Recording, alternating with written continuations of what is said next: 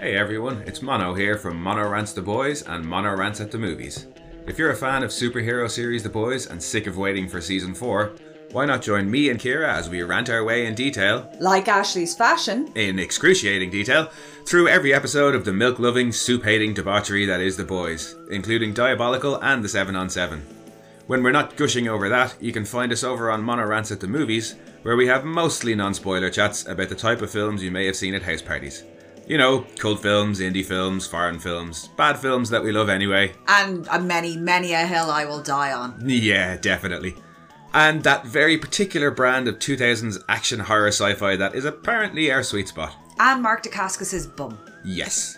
So, if you like a few bits of trivia, many unrelated tangents, and random references that we don't explain, Unless it's Stargate. then join us on Mondays, like every other indie podcast, as we rant our way through a new film each week like we have a clue.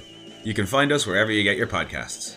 And new episodes of The Boys whenever Amazon makes them.